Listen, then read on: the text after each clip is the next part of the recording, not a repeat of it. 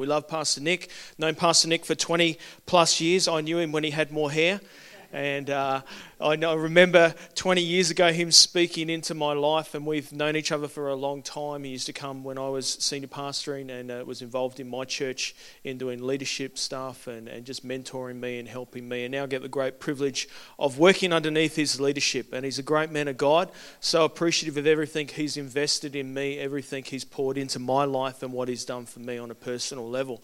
It's always good being around people who want to take you to the next level in who you are. They're not trying to hold you back, but they're trying to develop you. And that's what I love about Pastor Nick. He's got that heart and that spirit about him. So I'm going to preach today. Now, what time do we normally finish here? 11.30. Okay. We're going to go real quick today. Good. Um, Kelly, the Kelly Slater look-alike, yes. You look like Kelly Slater, don't you? Just, yeah, well, you can't have everything, can you? Um, you know, just as you were leading, I, I just sense and um, just on my heart for you, it's like you've got a car and you've got it in first gear and, and you, you're dropping the clutch, but you're getting no traction. And I just sense that there's a traction that's going to come. And sometimes when you hit the traction, the tendency is to take your foot off the accelerator. But I reckon there's an authority that God wants to put on your life. I, I see this morning, there's, there's almost like a, a hesitancy, but there's an authority God wants to put on your life. And when He puts that authority on you, the temptation will be to take your foot off the accelerator. But God's actually saying, No, there's an authority I'm going to put on you to lead people and it's going to come and people are going to see it and they're going to respond to it but you're you're you're soft you're a soft kind of guy. I'm not saying that in a negative way, that's a positive to you, but you're a soft kind of guy. So don't be afraid when that authority comes on you because God is actually going to birth things out of it. You need to listen to your wife. Your wife's going to encourage you, she's going to build you. I'm sure they're recording this and she can play it for you later, but she's going to encourage you, she's going to build you, and there's going to be times where she's going to push you. And you need to listen to that, and God is going to do great things through you. And as He lifts you, He's also going to lift your wife as well. That's good. I feel that off my chest. I don't have to worry about that any longer. So so good to be here with you. You know, I, I, believe in miracles. As I'm sitting looking at this church today, what a miracle it is that five years ago this church looked totally different. Isn't it a miracle? Isn't it great what God has done? You're very quiet this morning. Are you always this quiet?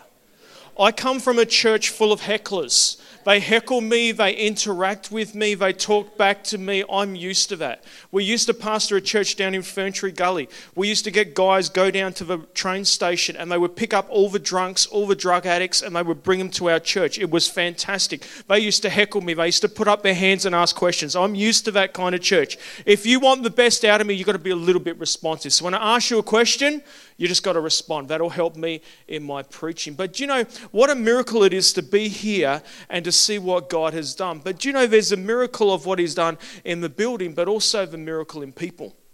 What an incredible miracle what God has done in so many lives in this place. You know, I look on my life and I say it's a miracle that I'm standing here today.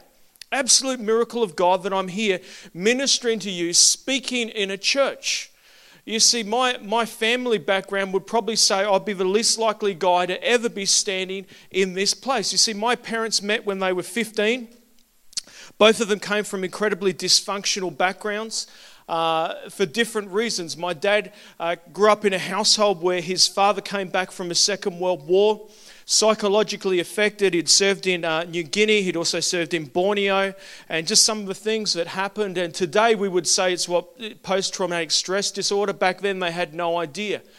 But he was quite mixed up, never had a good night's sleep, would always wake up in the middle of the night screaming. And that happened the whole of his life from returning from service. So he did what most people do he medicated himself by alcohol. And so he was a chronic alcoholic, chronic smoker, chronic gambler. He always earned good money, but the money was wasted, it was frittered away. And so my dad grew up in that environment. At the age of 14, he uh, left school, became a bricklayer. How many bricklayers here? Oh, br- oh no. Oh. Should be one bricklayer in every church. became a bricklayer. My mum, on the other hand, uh, you know, she came from a very wealthy family, plenty of money, but they'd had their own sense of tragedy. Uh, in her family, she had lost a sister at a very young age, and then at the age of 12, her brother contracted cancer. And for six years, he battled cancer and eventually ended up losing a leg at the age of 16 and ended up passing away at the age of 17. And so, they, two young kids who families were in crisis for different reasons met up. And at the age of 16, my mum was pregnant. My dad was 16, my mum was 16, and the ripe old age of 16 and a half, they got married. How many of you have got 16 and a half year old kids here? Just turn to them and just say, Don't you dare ever think about getting 16 and a half. I mean, 16 and a half year old kids, and I go, Wow, my parents were married at your age. Incredible. My dad suffered in his household in, uh, from alcohol and all the effects of that. And so when he was at quite a young age, started to battle with alcohol as well, became an alcoholic at quite a young age. At 18, he would drink himself every night to, into oblivion. Every weekend was just a binge fest. And, you know, my mum had a really difficult time. She, you know, she, they weren't Christian, didn't know the Lord, and they just did what people do. But one day, though, she was living in a little town. We lived in a little country town, 45 people in it. My dad had gone away for work. My mum was there. She was struggling. She had three young kids. She was 20. She had three young kids under five. How many of you mums know what I'm talking about? She was just at the end of her tether. She woke up. She didn't have a clear outlook on her future. And so she prayed. She said, God, if you're real, just in pure desperation, she said, You've got to prove you're real to me. I was, I just don't want to do life anymore. And I'd love to say that two Christians came and witnessed to her and shared the gospel with her, but unfortunately, Christians don't tend to do that a lot. So God sent two Jehovah's Witnesses. And the Jehovah's Witness came and they knocked on her door, and my mum just felt like God answered her prayer. She just said, Man, I don't know. And so she prayed a prayer with them and they left. And this is why I love God because God is so kind and He's so gracious because Christians would never go, but Jehovah's Witness. So next time they come and you mock them, please just remember I'm only here because of them. But anyway, that's another story. But they go, and my mum's sitting there in the lounge and she feels someone speak to her. She doesn't know about the Holy Spirit. Someone speak to her and says, They are going the wrong way you were to go to the little Baptist church down the road, and that's where you're going to find me. And so they come back and they, they're all excited. I think they've got a convert. And she says, No, I'm not going to you. I'm going to the Baptist church down the road. And it started a journey in my family which led to, you know, me at the age of 16 committing my life to Christ, led to my sisters committing their life to Christ, led to eventually, after 23 years after my mother's salvation, my father coming to Christ. God is absolutely incredible in what He can do in people's lives. There's miracles that He does in people's lives. There's things which you could never, ever hope to imagine that He can do in your life today. But you know, God does miracles in saving us, but there's also, when we have the miracle, how many of you know that when you come and God says, I'm going to use you, I'm going to do something in your life, I'm going to change you, I'm going to transform you? How many of you know that you have a little few rough edges?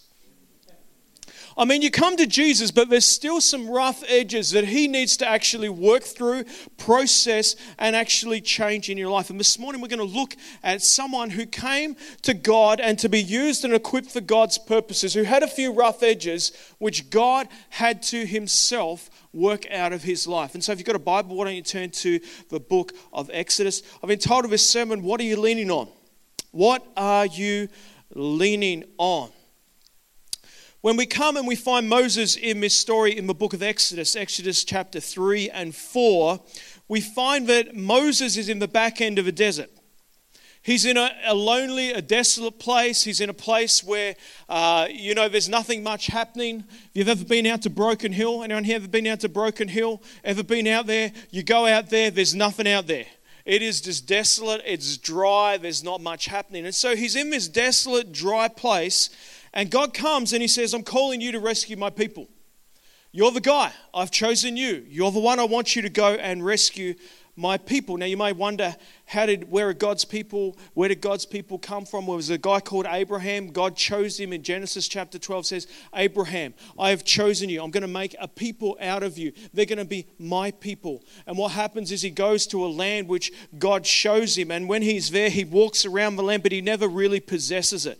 And through successive sons, uh, there's, a, there's a dynasty which God creates Abraham, Isaac, and Jacob. And while they're there, Jacob, one of Jacob's sons gets sold into slavery slavery, but it wasn't by chance, it was actually by the plans and the purposes of God. He goes into Egypt, he rises to a position of prominence, he becomes second in charge of all the land. And so we find ourselves as the people of God move down there because there's a famine where they are. So Jacob moves and he takes his family down into Egypt. And down in Egypt, God turns them into a great nation over 400 years. They settle in one of the great parts of the land, a fertile place where they can grow, where they can be developed as a people. But now they are stuck because it says that a new king came to power who knew not of Joseph. That's what's called a culture shift. Culture shift can happen very quickly, and a culture shift happened in Egyptian culture. They didn't remember anymore Joseph and the great things that Joseph had done, and instead they started to fear who the Israelites were. They started to get worried about them, and so they started to oppress them. And when they oppressed them, they came to the point of oppression over them that they said, We're going to kill all your male born children because we do not want you to grow. We do not want you to threaten us. And so they killed kill, end up killing all the newborn children. But then in Acts chapter 7, I'm going to read from the book of Acts, you just stay in Exodus. It talks about Moses who comes along, and it says in uh, uh, Acts chapter 7, verse 20 At that time Moses was born, he was no ordinary child. For three months he was cared for by his family. When he was placed outside, Pharaoh's daughter took him and brought him up as her own son. Moses was educated in all the wisdom of the Egyptians and was powerful in speech and action. When Moses was 40 years old, he decided to visit his own people, the Israelites. He saw one of them being mistreated by an Egyptian, so he went to his defense and avenged him by killing the Egyptian. Moses thought that his own people would realize that God was using him to rescue them, but they did not. The next day, Moses came upon two Israelites who were fighting. He tried to reconcile them by saying, Men, you are brothers. Why do you want to hurt each other? But the man who was mistreating the other pushed Moses aside and said, Who made you ruler and judge over us? Are you thinking of killing me as you killed the Egyptian yesterday? When Moses heard this, he fled to Midian, where he settled as a foreigner, and he had two sons. So you've got to remember, there's many times when we talk about Moses, people read the, the Exodus 4, where Moses says, Oh Lord, I haven't, I'm not great speaker, I'm not great, I'm not confident, I've never been good. But Acts actually tells us that there was a time in his life when he was mighty in deeds and action. There was a time when there was something upon his life that he had an ability to actually do things in a great way. And now we find that he runs away. He goes and he hides in Midian. He takes on the job of a shepherd, the most despised job an Egyptian could have. The shepherds were looked upon as untrustworthy, they were looked upon as gypsies, they were looked upon as flaky. And he takes the lowliest job for an Egyptian, particularly someone who's grown up in a royal household. And he finds himself in this desperate place. You see, he'd been trained in all the wisdom of Egypt. He would have known all about astrology. He would have known about mathematics. He would have known about psychology, the three major things which they were educated in. But he finds himself in Midian, out in the back of a desert, where there's no one who knows who he is. There's no one who actually kind of understands him. And here he is in this place. And now, for the sake of time this morning, I'm just going to paraphrase Exodus chapter 3. Is that okay? Can I paraphrase? This is the Steve anointed version. Not quite as good as some other versions. So he's out in the desert. He's in this lonely place and he sees a burning bush. He watches and sees the burning bush, sees it's not consumed, so he's intrigued. He goes over and he looks at it, and God appears. God says to him, This land where you are standing is holy. Take off your shoes. And God says, I've heard the cry of my people. My people have been crying out to me, and I've heard that cry, and I'm sending you to go rescue them. And he asks two questions. He says, First of all, God, who am I that I should go?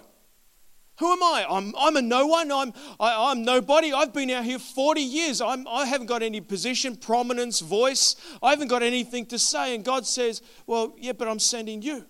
So he asks a second question. Well, he says, well, who are you? Because he doesn't even know who God is, really. He says, well, Who are you, God? And he says, I am who I am. How many of you like that answer? I am who I am. And he says, I'm sending you, and tell them that I am who I am is sending you. In verse 18, he goes on to, God goes on to say, the go and speak to the elders, tell them that you've come to liberate them, and they will listen to you. But then we come to Exodus chapter 4. Exodus chapter 4. We're going to read from there this morning. It says this Moses answered, What if they do not believe me or listen to me and say, The Lord did not appear to you? Then the Lord said to him, What is in your hand? A staff, he replied. The Lord said, Throw it on the ground. Moses threw it on the ground and it became a snake, and he ran from it. Then the Lord said to him, Reach out with your hand and take it by the tail. So Moses reached out and took hold of a snake, and it turned back into a staff in his hand. This, said the Lord, is so that they may believe that the Lord, the God of their fathers, the God of Abraham, the God of Isaac, and the God of Jacob, has appeared to you. As we read the book of Exodus, this is what you do, just with the person next to you. Do you know the person next to you? If you don't, this is a great opportunity to get to meet them. This is how you do it. You just say, Hi, my name, I'd say, My name is Steve. You'd say your name. You wouldn't say you were Steve. And then you say, Hey, and I just want you to ask a question, just a two, like 30 second discussion. What is the book of Exodus all about? Just turn to the person next to you, just have a quick discussion. What is the book of Exodus about? It's okay to say you don't know.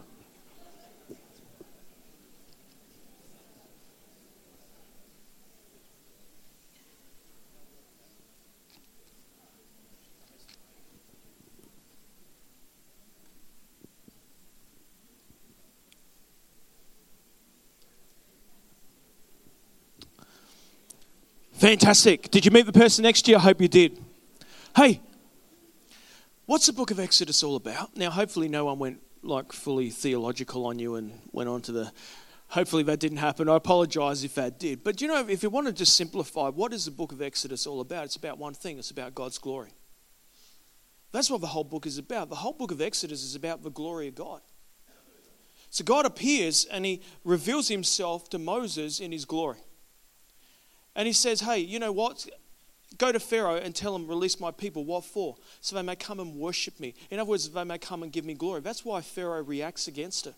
He reacts against it because what it's about, he's saying, No, I deserve all the glory. I want the glory. I want the honor. And says, No, my people are going to go and worship me and give me the glory. And so then we have the, the exodus that happens, and we see the people go the Red Sea. They get to the other side. What do they do? They glorify God. They say, God, you are incredible. God, what you have done is a miracle. God, you are fantastic. They come to the mountain of God later on. When they arrive at the mountain of God, they see the glory of God. We have Moses who goes up the mountain. When Moses is up in the mountain, what happens? the people turn to a golden calf and they begin to worship it. God gets so ticked. Why does he get ticked? Because they've taken the glory that belongs to him and given it to a golden calf. And so then he comes back up the mountain. Moses goes back up. He becomes radiant with the presence and the glory of God. And he comes back down the mountain. See, the whole book of Exodus is about the glory of God.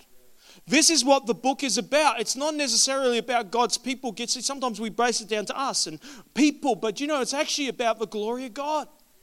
And so, even in Scripture, Psalm 106 says this He saved him, talking about the Exodus, for his name's sake, to make his mighty power known. In Exodus 14 18, this is what God says The Egyptians will know that I am God when I gain glory through Pharaoh. So, the story is all about God's glory. So everyone has a backstory. Everyone has a backstory. Now, you know Moses. So here's Moses. He grows up in an Egyptian household. He looks like an Egyptian. He speaks like an Egyptian. He thinks like an Egyptian. But he's not really Egyptian because everyone knows that he's not really an Egyptian. He's the guy that got fished out of the water. He's the guy that's actually one of those Jews. So he doesn't fit in with the Egyptians, but then he doesn't fit in with the Jews because he doesn't look like a Jew, he doesn't act like a Jew, he doesn't speak like a Jew, he doesn't think like a Jew. So he's caught between two cultures. And this is his backstory, never quite fitting in. Always the guy who's now out in the desert, despite doing a job that's despised by Egyptians. He's been rejected by everyone and he spends his time in the desert. And God comes and appears to him. Moses asks him two questions Who am I? And then, Who are you? And here in chapter 4, he says to God, He says, God, what happens when I go back and they, if they don't believe me? Because, you know, I'm going back, and what if they don't believe me? And God says to him this He says, Hey, I want you to go back because I've anointed you and they're going to listen. But, but he, he, he has this memory, you see. How many of you have a memory? A memory could be a great thing. See, last time he was there, they said, Who made you ruler and judge? So he's now going back to say, I'm now going to be your ruler and your judge because God's told me that that's who I am. But last time I did that, it didn't work out so well for me. So he, he, he comes along and he's like, Oh, Lord, how am I going to do this? How am I going to do this? And you see, there's this thing that's happening in his heart. He's got this question, and God says to him, Hey, what's in your hand? What's in your hand? He looks at his hand, he's got his staff. He's got his staff. And God says, Throw it down. You know, I go walking most mornings. We live opposite the National Park in Bendigo and uh, get a great opportunity. I walk literally 50 metres out my door and I'm in National Park. It's fantastic. I love it. And I go walking with my dog, and, and you know, when I do, I pick up a stick. I do that for a number of reasons. Number one, there's a lot of big kangaroos, and if you ever confronted a big kangaroo, you know what I'm talking about. They're actually quite scary. So I pick up this big stick, and I normally walk with this stick, and I lean on it, and I kind of, you know, look like Bear Grylls. Not really. kind of just walking with it. But you know, a staff was an important thing for a shepherd because a staff was what you lean on. It's what you put pressure on. A staff was also what you defended yourself with. A staff was uh, also what you carried to lead the sheep and give direction and show leadership. And God says to him, I want you to take that staff and I want you to throw it on the ground. Now, when God was saying throw it on the ground, we read it and we understand most things, but there's one thing we don't understand about a staff. See, a staff was more than that. A staff back in these times was also something that you put your exploits on. What you would do is you would actually put your exploits. Everything great you had ever done, you'd put it on your staff. You would, you know, with woodworking skills and do that, you would put it on there. It might be, I remember the time where I defended myself from a bear. Look at me, I'm pretty cool. It might be the great exploits. It might be about your family. It might be about all the great things that you have done. And so God comes to Moses and he says, Hey, Moses, I want you to take the thing that you lean on. I want you to take the thing which you depend upon. I want you to take the thing you defend yourself with. I want you to take the thing which is all about your great accomplishments, how good you are, how fantastic you are, and I want you to throw it in the dirt. You see, God wasn't just talking about a staff, He was actually talking about something that was going on in His heart. And He says, Moses, I'm going to use your staff. I'm going to use what's in your hand. I'm going to do something with it. But you have to realize something about your staff. It's not about you and your power and what you're doing. I'm going to work through it, but it's going to be by my spirit for my glory, and it's going to be about me, and it's not going to be about you. So you need to take your accomplishments, your ego, your pride, the things you do well, you need to pick it up and you need to throw it in the dirt. And when he throws it in the dirt, an interesting thing happens. Now, God could have turned it into anything. He could have turned it into a hippo. I mean, if he turned it into a hippo, that would have been a miracle. How many of you know that? Poof, hippo comes up. Whoa, look at that. That is cool. It's a hippo. That would be more impressive to me than a snake because I hate snakes. Is any do I get an amen for hating snakes? I hate snakes. Do you know people have petting zoos where kids put snakes around them? What is wrong with people today? Society is all messed up. I come from the country. We shoot them. No, we used to shoot them. They're protected now. You can't do that. We call it relocating now.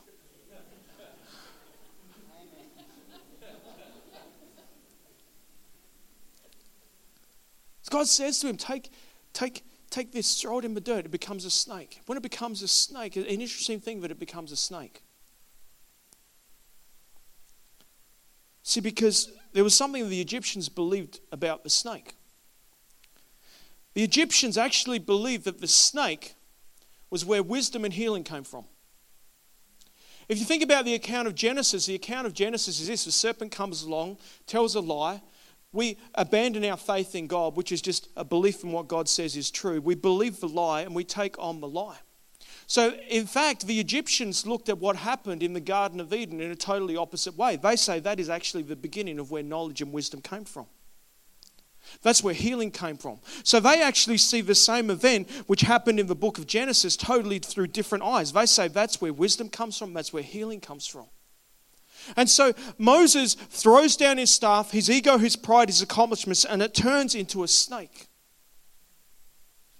You see, sometimes what happens with our accomplishments are is we start to rely on our wisdom, our guidance, who we are, what we do independent from God. And when God says throw it down and it turns into a snake, God gives him a glimpse of what it actually is when you rely on it. When you actually rely on it, it becomes a snake. And he actually sees it for what it is. That when we start to live independent from God, seeking our own glory, it becomes a serpent. And God's speaking to Moses and he's saying, Moses, I want you to go and deal with the pride in Pharaoh, but before I can deal with the pride in Pharaoh, I've got to deal with the pride in you. And you've got to take who you are, your ego, your pride, your accomplishments, all the great things you've done, and you've got to throw it in the dirt and you've got to see it for what it is, that is actually not good for you. You see, because the book of Exodus is all about God's glory. It wasn't about Moses' glory, it wasn't about your glory, it wasn't about the people's glory, it was about God's glory. And God says, You can't afford to rely on how you think uh, about yourself. You have got to be convinced in my power. The other thing was this is that the, the Pharaoh saw that power came from a serpent. I just got a quick picture. Can we just show the picture? Thank you. What's on his head? It's Tutankhamun. What's on his head? It's a snake. See, God was saying, "Hey, I'm going to get you, and you're going to go and confront the power of Pharaoh. And what's going to happen is this: see, that's actually a, that's actually a copper hood around his head. See, the whole Egyptian uh, uh theology and thought pattern was this: is the, the snake gave wisdom, power. It gave it gave everything to us. And so when God says it's going to be a snake, and then He says, "I want you to go pick it back up." That's why later on in the book of Exodus, the interesting thing is, is that his snake actually eats all the other snakes because when you, are some, when you ate something, when you partook of it, you actually took on its power. So later on, God says, Hey, you know what? I've taken over your power. I now have your power. That's what he's actually doing.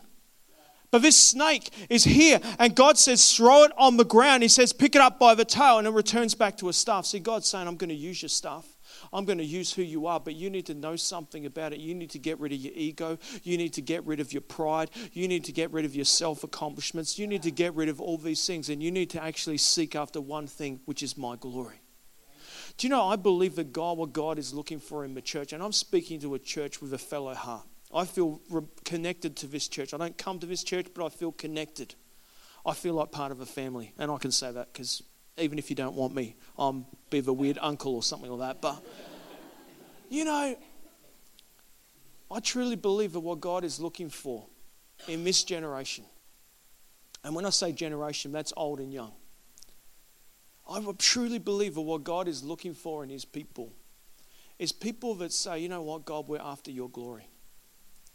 It's not about me, it's not about my skills, it's not about the things I do well, but it's actually about you and giving you glory.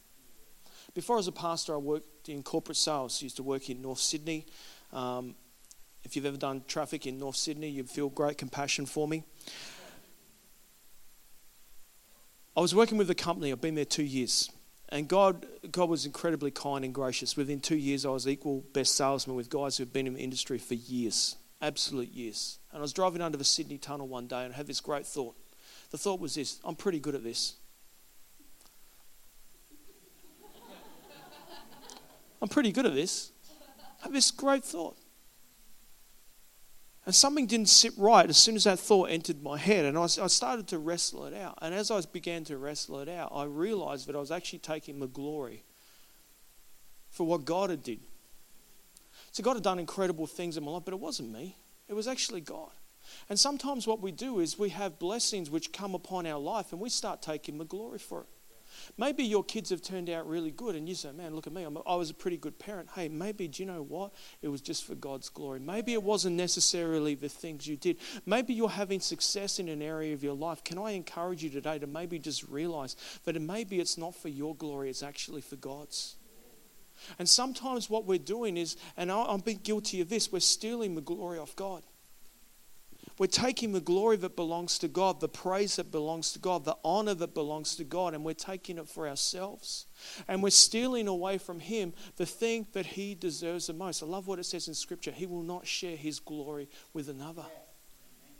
He actually wants you to glorify Him, to see Him for who He is. You see, you can lean on all kinds of things, but God says to Moses, Moses, I'm going to use your staff. I'm going to use who you are. I'm going to use what's in your hand, but you've got to know something about it. It's not going to be through your good luck, good management, or good skills. It's actually going to be through my power.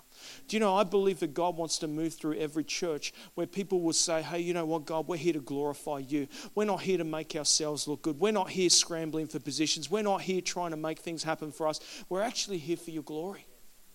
You see, some of you may be struggling in a workplace where you go, I don't know what's going on. I don't know why I can't get ahead. I don't know what's happening. Maybe because you're trying to do it so much in your own strength to gain your own glory, but allow God to do it.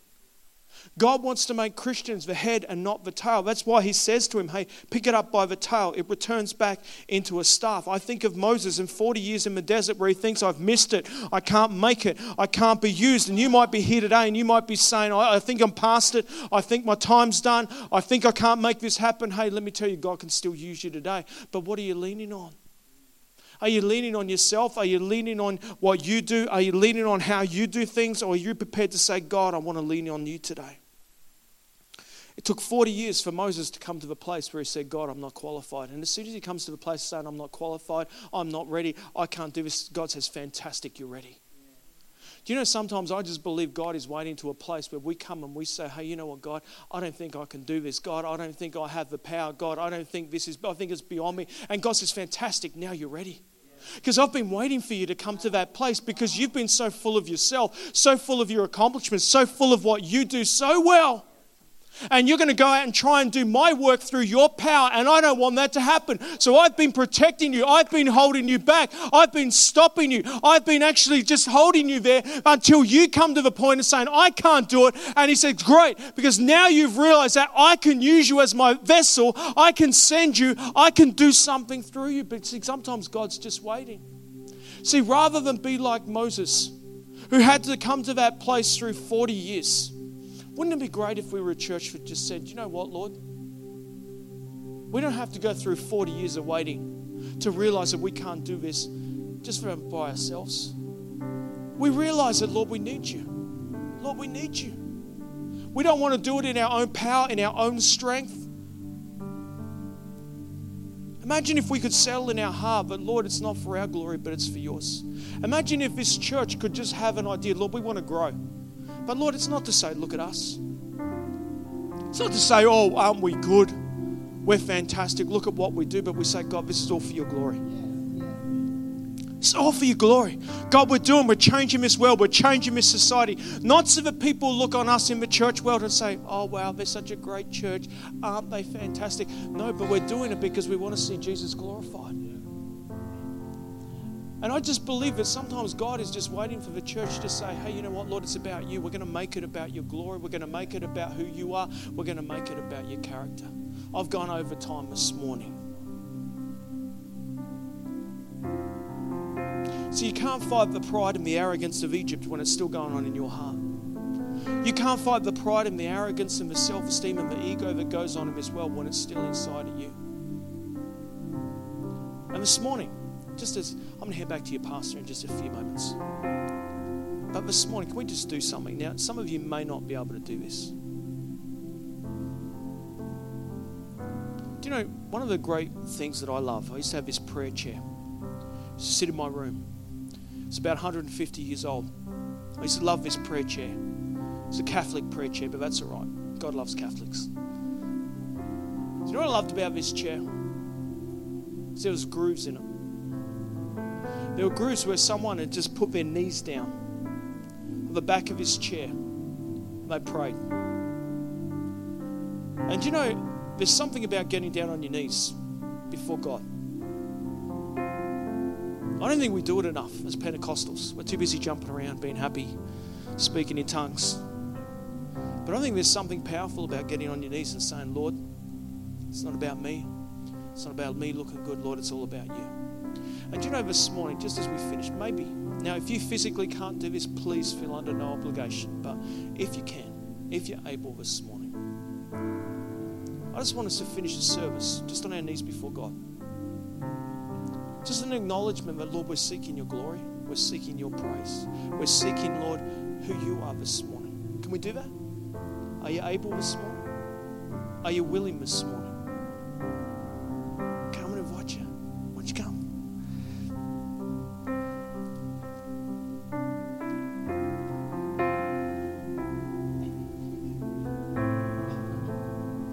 A long way down, isn't it? It's okay. I'm going to pray for you to be able to get back up later. Some of you will be like struggling. Hey, it's a good place to be. It's a good place to be this morning. Father, I thank you for this church. I thank you, Lord, for the leadership, for the godly people that are here. I thank you, the Lord, you've brought people here today to hear this message. But Lord, there's some that you've been holding back, you've been restricting. Lord, you've had your hand out because, Lord, you've wanted them to come to a place of realizing that it's not through their power, it's not through their ego, it's not through their accomplishments, it's not through their the things they can do well, but Lord, it's through your power you want to move in their life. And I pray today, Lord, as we are on our knees, but Lord, it's a reflection that, Lord, we want to give the glory to you. But Lord, we don't want to steal the glory that belongs to you. But Lord, when you bless us, when you prosper us, when you pour out your spirit upon our lives, that Lord, we don't think that it's through good management, it's through our skill, it's through our talents, it's through what we do. But Lord, somehow we've done all this. But Lord, we want to acknowledge that, Lord, we want to give all the glory to you. But Lord, every accomplishment, every victory, everything that, Lord, happens, that, Lord, sees blessing on our life, Lord, we acknowledge the blessing and the favor and the glory belongs to you and you alone. Lord, we, we offer, Lord, today, Lord, an apology for the times where we've tried to steal your glory where we've tried to take what belongs to you and put it on ourselves. And Lord, today, again, on our knees, we're reminded that you are great, you are glorious, you are all powerful, you are the King of kings and the Lord of lords. And today we come humbly before you, acknowledging you as Lord, King, and Savior. In Jesus' name, amen. Amen. If you need help getting up, just lift up your hand. Someone will be around to help you in a second. Thanks, Charles.